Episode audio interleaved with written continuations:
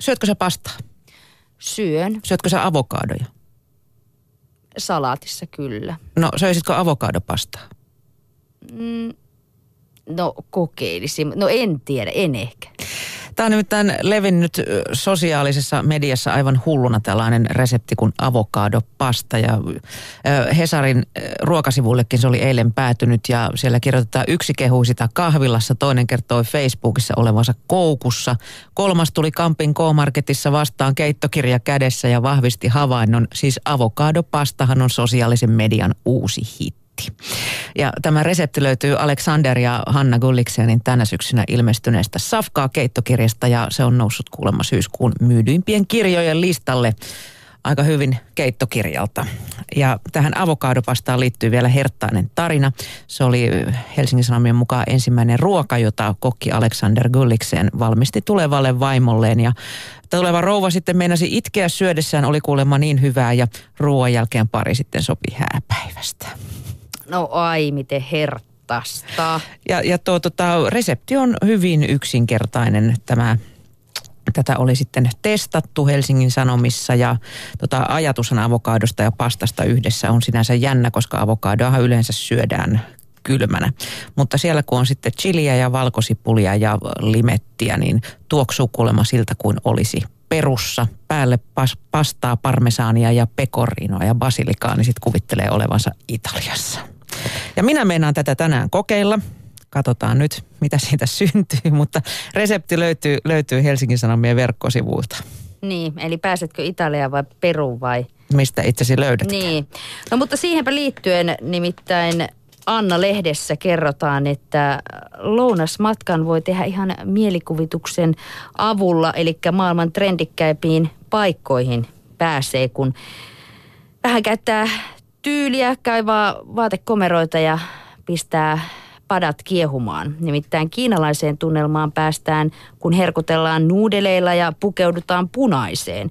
Kiinalaiset suosivat punaista, koska sen uskotaan tuovan onnea, eikä silkkivaatteidenkaan suosio ole laskenut tuhansien vuosien aikana. No sitten jos mieli New Yorkiin, niin Deli Lounas New Yorkin tapaan on kevyt ja mielellään luomuaineksista koottu. Miljoona kaupungissa ei pukeutumissääntöjä ole, joten farkut ja bootsit toimivat aina. Stetson vielä siihen. No Stetsonkin se voi lisätä. Ja sitten tietenkin ranskalaisia ikiklassikoita, baskeri ja patonki. Muodin mekassa kumpaakin käytetään taidokkaasti. Kun ranskalainen puolittaja täyttää patongin, tulee siitä sandwich tai demi-paket. Baskeri taas voi olla sekä pohemi tai hillitty. Ja Berliinin, jos mieli, niin siellä ruoka on yhtä rentoa kuin muotikin. Karrivurstin kehitti Hertha Hauer 60 vuotta sitten ja se on edelleen pikaruokien ykkönen.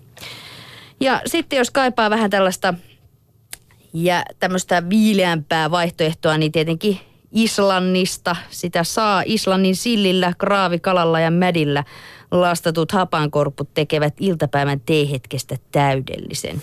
Ja islantilaiseen tunnelmaan vievät myös lämpimät vaatteet, kuten lampaavillasta kudotut kirjoneuleet. Niin mä ajattelin just semmoinen silakanhajunen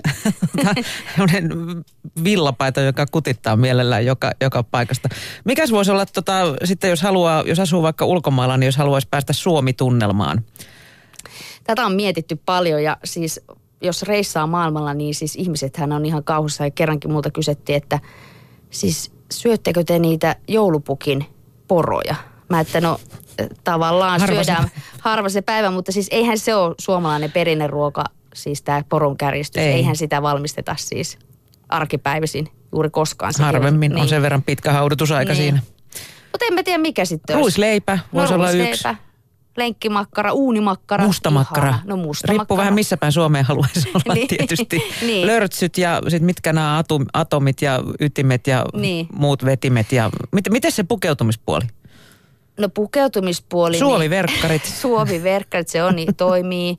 tuulipuku, Tuulipuku toimii. toppahousut, Niin, saappaat. niin, Jotakin semmoista hyvin perusrentoa. Villasukat. Joo, villasukat. Mutta sitten mun pitää sanoa, että mä oon itse tuolta Oulusta kotoisin ja siellä perinneruokanahan on tuo rössypottu, niin en mä sitä lähtisi tarjoilemaan. Se on kuitenkin siis lihakeittona hyvä, mutta sitten miksi ne pitää veripalttoota vielä lisätä semmoisia nyrkin kokoisia palasia, niin Mä, mä oon säästynyt tuolta onneksi. Mä en oo. Sitä oli kouluruokalla. No Kati, tää selittää paljon. Niin selittää. Joo, mutta läskisoosi, sehän on nykyään kurmeita. Sitähän voi tarjota. Sitä jopa suomalainen klubi tarjoilee suurena herkkuna. Että Niin on. Mitä se tietysti onkin. Niin on.